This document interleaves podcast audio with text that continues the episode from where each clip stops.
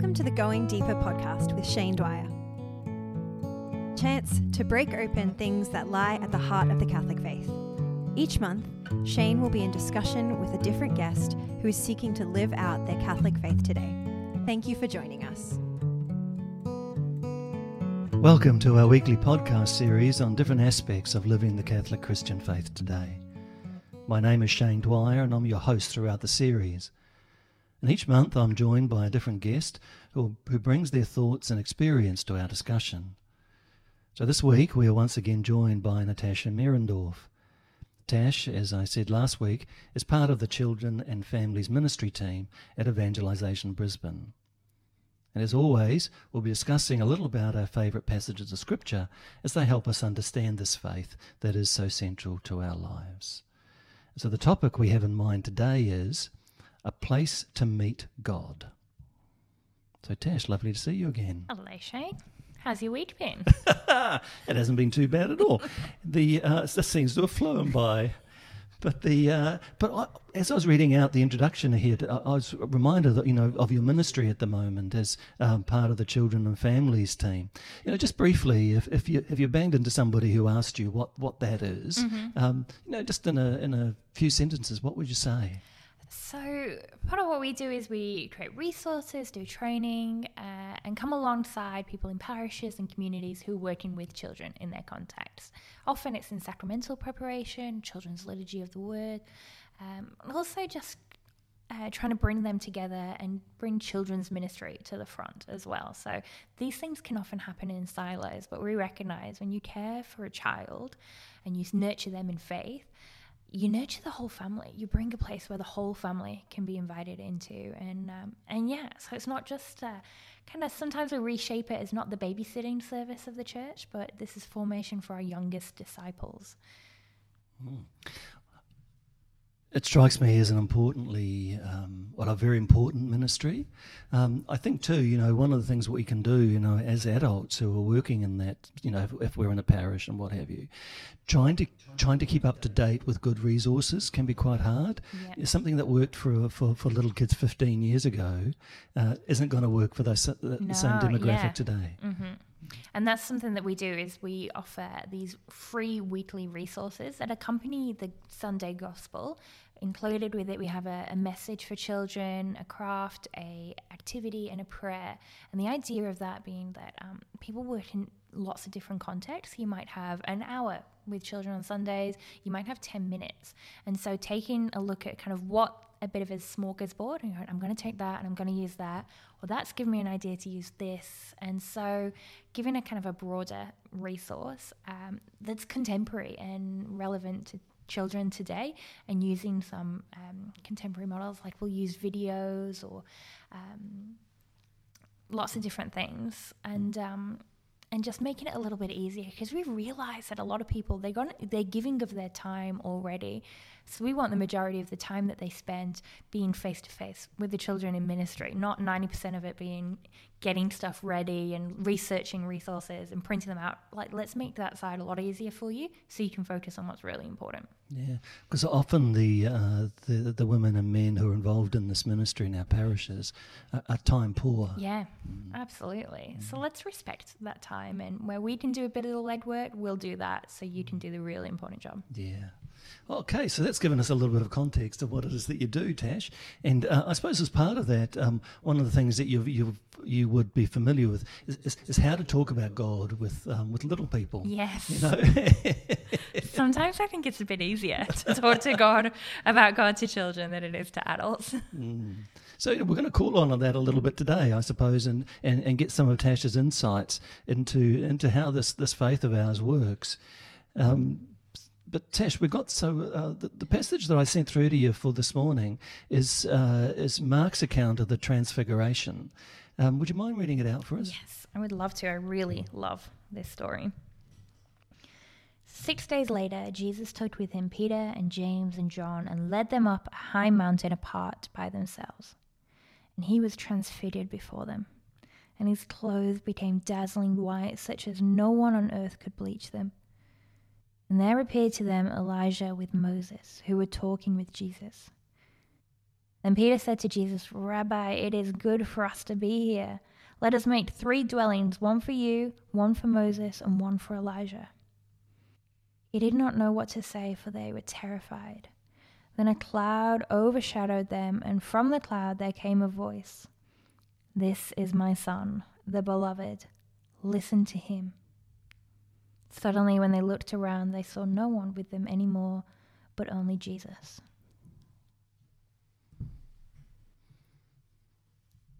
So this is one of those passages of Scripture where most of us would be familiar enough with the scene. The Transfiguration is so specific, you know, you can't confuse it with anything else. And this is Mark's account of this. It's, if you want to look it up, it's Mark 9, 2-8. Tash, as you were getting prepared just to read that a few minutes ago, you said, "I really love this passage of Scripture." What is it about it that you really love? I think it's a good story. It's a really good story. Like, I can just imagine Peter, James, and John running. And I don't know if this is one of those times where Jesus says, "Don't tell anybody yet." But Peter, James, and John just bursting to tell this story and share this incredible thing that's happened. I think I just love stories. I really like a good story.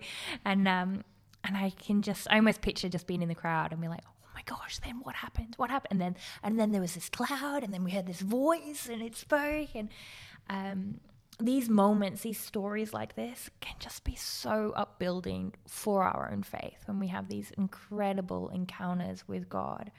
I think this is one of those experiences for Peter and James and John that, as they were the apostles, they went and carried the gospel across the lands. I'm so sure that this would have been an experience they fell back on time and time again, that when things were getting really tough and things were getting really hard, like, we don't doubt this. We saw what we saw. We saw him appear with Moses and Elijah. We know he is the true God. And it would have just carried them in faith through those hardest times, I think.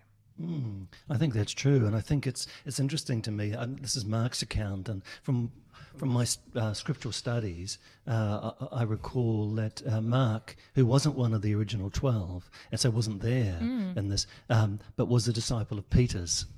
And so he would have been in that crowd hearing it and be like, "Oh, that's a really cool story. I'm going to write this down." Absolutely would have, you know, and so he would have got it from the horse's mouth, if you like, and got Peter's take on the significance of this, you know, and that's how faith is often passed down, isn't it? You know, the experiences that we have and the understanding that we have and the encounter that we have with Christ can be shared for other people. It's Peter, James, and John become witnesses to this event. Being a witness, that's quite something, isn't it? It is. It is. It really is. I've had the fortune or misfortune to be a witness in court before, and you got to be certain. You got to be sure of your facts, because they do get tested. They do come up against that. And what happened here? And what happened at this time? And what happened? And I remember my background's in youth ministry, and one of the things you're taught in youth ministry is the power of your testimony, the power of your witness, because it's your story, it's your experience. So when you say, "I felt this," or "I had this encounter with Jesus," nobody can go, "No, that didn't happen. No, you can't. You're like, "No, this was my story. I know what happened to me." And that has just a great strength in it, I think. I think that is true, and I think there's seldom something more powerful than somebody giving a first account testimony, if you like, or to what's actually happened for them. Just sort of, though, as I think about that, and what does it mean? You know, sometimes, you know, over the years I've been involved in the, and am now, in the area of evangelization, you know, and it's one of those terms Catholics don't warm to, has been my experience. Yeah. Because we don't quite know what to do with it. We feel like it gets a bit soapboxy at times. It does, and we're afraid, because our experience of evangelisation is often being evangelised by other people. Mm-hmm. That is, somebody knocking on the door saying, you know, say it might be the Jehovah's Witnesses, or it might be the Mormons, or it might be whoever, and you think, if that's evangelisation, I don't want to do that. So how would, you know, I'm going to throw you under the bus with this one, because I didn't warn you we were going to do this, but it just occurred to me, is As Catholics, you know, where do we start with evangelisation? You got to start with yourself, I think, Shane. You got to start with your own story. You can go with logic, and there are absolutely people who've read themselves into the Catholic faith for sure. But maybe you talk about your experience. You say, you know what? I can't tell you what it is for you, but I can tell you what faith is to me and who Jesus is to me, and this is who he is. And then, what are they going to say? Like, no, he's not that. No, he can't be. But when you are authentic in that as well, when you're real about it, people can see that. People can go, oh, you're not just making this up, or you're not trying to, put rose-tinted glasses on it. You're not trying to molly it. It's real, and it's attractive as well. When you do have that authentic encounter with God, you share it authentically as well. That is attractive. People see that and you go, oh, I think I want a piece of that. Mm. I think that's true. I think, too, there will be people listening to this who will be thinking, look, I've never had an experience like that. Mm-hmm. And it's lovely that you have and what have you. But what do they do next? If they feel like they've never really experienced God in that way, what do they do next, do you think? What would you advise them to do? Yeah, because we can kind of fall into that trap of comparison in faith really badly. We're like, oh, well, that person's had that experience and they can do this and they can get up on speak on a stage and do all these things. Well, why don't I get that God? Why isn't he like that for me? And, oh, that can really undercut your faith. That can really undercut your trust in God as well. Like, why are you so much closer to them than you are to me? But I think, again, it's how are we viewing God? We talked about this a little bit in last week's episode. Like, how are you seeing God? Are you seeing him how you would respond with maybe you play favorites, like which we can do as people? But that's not God. Like, we are all his sons and daughters. Mm. And so where he meets you might not be in the same place he met that other person. Mm. And when we talk about a place to meet God, like we are in this episode, don't fall into the trap to think a place is a location. Like, Peter, James, and John, they went up that mountain. And in the Bible, people often go up mountains to meet God. They go to a place. They went to the temple. We can fall into that trap. I go to church and I meet God there, or I go to the chapel, or I have a nice spot in nature and I meet God there. But God is in us. He is so close. He's within us. This is where we meet God. I think that's absolutely true. And I often think that... First of all, you know, if I'm talking to somebody who's really, they may not be struggling, they just may even be indifferent to this. It's like, well, that's never happened to me and it's got nothing to do with me. And I often look, okay, but a little bit like we were saying in our last conversation, you start with where you are. And if where you are is... I'm somebody who wants to experience God in my life, and I never have, or at least if I have, I didn't realise it at the time. Yeah. And what does it mean to talk to God about that? Yeah. And say, God, I'd, if you've been at work in my life, I'd really love to see it. Or if I've been ignoring it or avoiding it, help me. Yeah. You know, and that's again the place of humility, really, isn't it? It is. It really is. It's going and thinking God has to come in these big, bold, extravagant experiences because that is God. He's big and he's bold and extravagant. But we know God humbles himself. He did it first. He humbled himself to the format to a baby. In the Eucharist, he humbles himself into this wafer of bread. And so he humbles himself to meet us on our terms, where we need to meet him as well, not where we think we would meet him, but where we will. And I think it really is that trap of going, I don't experience God that way. But it's, I had a prayer time earlier in the year and I felt really clearly God say to me, I have gospel eyes, and sin. Look through everything through the eyes of the gospel, the lens of the gospel, of where to encounter Christ. And it's really changed a lot of things for me this year. And places to meet God has been one of them. And I have just, I've started to look at myself with gospel eyes. It's one of the very first places I was like, look in the mirror and look at myself with gospel eyes. And come to that kind of, I forget where the scripture is, but I am the dwelling place of the Lord. I am that. Peter wanted to make the tents and keep them up on the mountain, but this heart of mine, that is the tent, that's the dwelling place of the Lord. And if we were baptized, we were given the Spirit of the Lord at our baptism. And it's, I forget what the words of baptism are, but it's, you are incorporated into the church. It's this, you're not incorporated into a building, you incorporate into this relationship with God. And that is two-way, and it's He is within you, whether you know it or whether you feel it or not. And it's easier for you to kind of, I think I put in notes, like it's easier for you to breathe out every cell of oxygen and every molecule of oxygen in your body than it is to remove the Spirit from within you.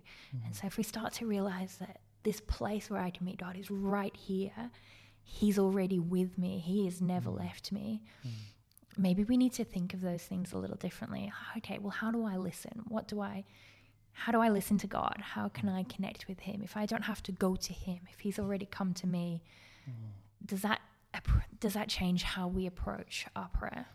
Well, I think it changes it quite significantly, and can be a little bit daunting too for some people. It's like, I'm happy enough to believe in God, and I hope that, you know, as I get to the end of my life and God calls me sort of beyond that, that God will be there for me and I can go to heaven and all that. Yeah. And so God is part of my life, but is sort of a reference point outside myself, that I'm trusting will be there sort of at the end, and then take care of the rest, because I can't even imagine what the rest is like.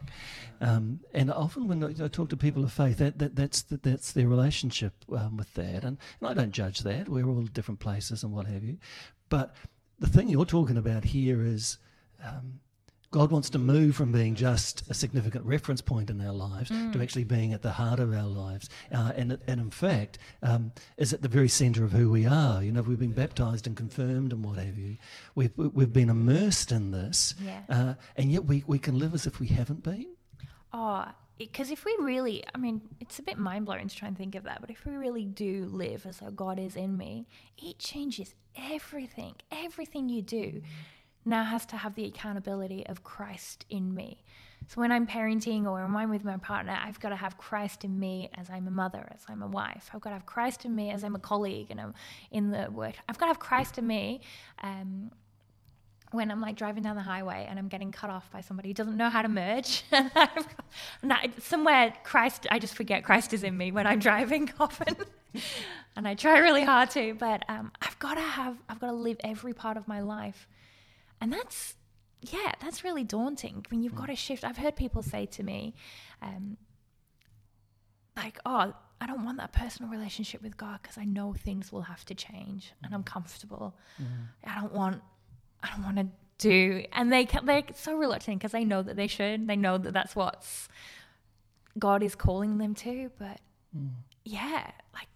you got to live like you are the dwelling place of the Lord, and not just that Christ is in me, but when people come to you, they will encounter Christ, they will see the face of Christ first. And sometimes I kind of don't want that responsibility. Sometimes we don't, and sometimes, as I say, we can feel a bit overwhelmed by that because we become aware of the ways in which we fail, you know, and that can make us despondent or sort of think that it's pointless to try and all that. I often think of that, you know, the dynamic of the Mass and the different parts of the liturgy and everything, and I think of that around the beginning, the penitential rite, the Lord have mercy and the Christ have mercy. I was talking to a group the other day and said, you know, what do you think we're asking mercy for here? It's not, you know, here's my list of sins. It's at the end of the last Mass, I was sent out to go and proclaim the gospel with my life. That people actually recognise Jesus Christ in me. Yeah. And I've struggled with that, and I tried, and I fell over, and all those sort of things. And so I'm gathered back again into the community, and I say, Lord, have mercy, Christ, have mercy. Because I wasn't able always to be you. We never will. Like, we can try really, really hard, but obviously God is God. We'll always fall short. We're making it sound really hard, aren't we? Like, this is really hard. Well, I think there's good news in all this, you know, because Jesus is, he is the good news, you know. And so what's the good news in this? The good news is that, yes, we become aware of the life that God is calling us to. And we keep going back to God and saying, look, these are the things that I'm struggling with. And the good news is God says, look, I love you, and you're my son, you're my daughter, and I will heal you, and I will bring this about in you if you keep returning to me. So that takes the burden off us. It does. And there's a grace that goes with that as well. When we are close to God, when we're close to the Spirit, we get those fruits of the Spirit, those things in life that are just consequences of being close to God. The fruit of love, the fruit of joy, the fruit of patience, the fruit of self-control, the fruit of generosity. Oh, look, I'm going to test myself. I'm going to forget them all now. You're doing well. This is my confirmation, sacramental preparation coming out of me. But these are the things that, that's the good news of this. When we live life close to Christ and close to his Spirit and trying to share that, the good things, the good news, the good fruits just fall out of us. And these choices to bring Christ into every interaction and into every relationship, they get like second nature. They become habitual, and that's what we can build on. And I've totally done life not with Christ, not leaning into him, not thinking I'm close to him. And it's hard. It's actually much harder than trying to bring Christ into this world and trying to seek him out and recognizing that he's with me. Like we might make it sound that being a disciple is challenging, and it is. But man, it's so much better than any other experience I've ever had in life. Yeah. I often think, you use the fruit imagery that sort of comes to us from Paul. I find the same difficulty remembering the fruits and the gifts of the Spirit, mainly because they're a compilation in the Catechism from different passages of Scripture, and it's like, okay, but we get the idea that these beautiful things start to manifest themselves in our lives. But I think of it in terms of a tree, the tree producing beautiful fruit, but the tree isn't sitting there thinking, how do I produce this fruit? The tree does it naturally. If it is connected to a water source and a nutrient source, and then it just happens. Yep. And I often think in terms of the spiritual life, just what's your water source? What's your nutrient source? Are you connecting yourself into Christ? And the fruits will take care of themselves. Yeah, absolutely. Yeah, that's the thing you got to focus on. Don't try and focus on having more patience, having more joy, having more love. Focus on that source of life, that source, your faith. Yeah. The rest will flow. Yeah, and where are you drawing your sustenance from? Mm-hmm. And most of us, it's a bit mixed. We go to mass and we might pray occasionally and we do all those sorts of things, and that's good, God bless everybody trying to do that, but I also do such and such, and I'm into the horoscope, and I follow this particular person, even though what he talks about has got nothing to do with our faith and everything. But I get really I got 5 crystals under my pillow, and so you got all that stuff going on, and I'm just I'm drawing my information from a skewed media source or what have you, and I think, while we've got to pay attention to the various things that come our way from, the world in inverted commas, it's really important for us every now and then to reevaluate, where am I drawing my spiritual strength from? Yeah. And is it primarily from God and Christ? Or have other things got into the water source that are slightly poisoning me? Mm-hmm. And that can be challenging, can't it? Yeah, especially if you're not used to thinking, where am I drawing from? What's my source? I love to read, and I love to listen to podcasts and audiobooks and things like that. So, and this can happen to, I think, a lot of us in this day and age where there's input 24/7, and it used to be it was easy to tune into. Now it's harder to tune out of. But recognizing actually, with all this input I get every single day, what is bringing me life? What is bearing fruit in my life, and actually what is just not helping me, what's not helping, and what do I need to take a break from every now and then, because we can't cut out everything, and it's not always ideal that we do, because if we actually, as you referenced earlier about having gospel eyes, if I can listen to something with gospel eyes, then I recognise what's authentic and what isn't, and it doesn't do me any harm. But every now and then we need a break. I often think that's what Lent is for. You know, that's the God-given opportunity for us to simplify things and just pay attention to what's important. Yeah. So that outside Lent, we can actually recognise what's true and what isn't. Yes, definitely. Mm. Look, Tash, once again, look, we've our time has flown by, and you know, and here we've been talking about what it means to, you know, a place to meet God, and you know, this reflection is on, you know, the mountain. They went up the mountain, and there they encountered something, and then you've picked up on the fact, you know, that God comes to meet us in all sorts of ways and in all sorts of different places, mm-hmm. and it's just about paying attention to that, and but also geographically at times sometimes we've got to think, okay, if I'm going to sit and pray for a while, where's that place going to be? Yeah. You know, have I got a place around home where I can just sit down for 10 minutes and know that I can be still? Mm-hmm. And if I can't find that around home because the little kids are running around and doing all that, well, what else am I going to do?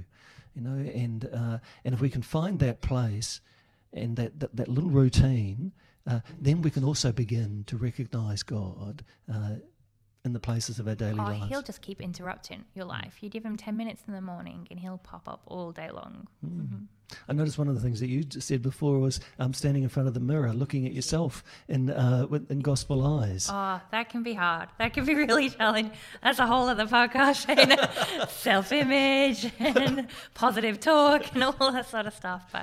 But yeah, and like you're saying, like, what are the things that the inputs you give yourself that really don't bear life? Yeah. Maybe it might be a woman thing. Maybe it's not. But the way we can view ourselves can really cut ourselves down. But we start to just think, actually, that person in the mirror, that is a temple of the Lord, and yeah. I better start talking about them a lot nicer. That's right, and that person that you're looking at in the mirror is deeply loved by God. Yeah, yeah, and is all right. She's all right. All right. Well, everybody, look, we'll call a halt there. Just, you know, just give some thought to some of the things that have been talked about today and your own encounter with God. And remember not to get overwhelmed by, oh, well, it doesn't happen for me like that. Well, it's fine. You talk to God about that and say, okay, God, I need to see you at work in my life, and I don't always see that. And lead me and heal me and show me the way forward. God will never reject a prayer like that. No way. So God bless everybody. We'll talk to you again next week.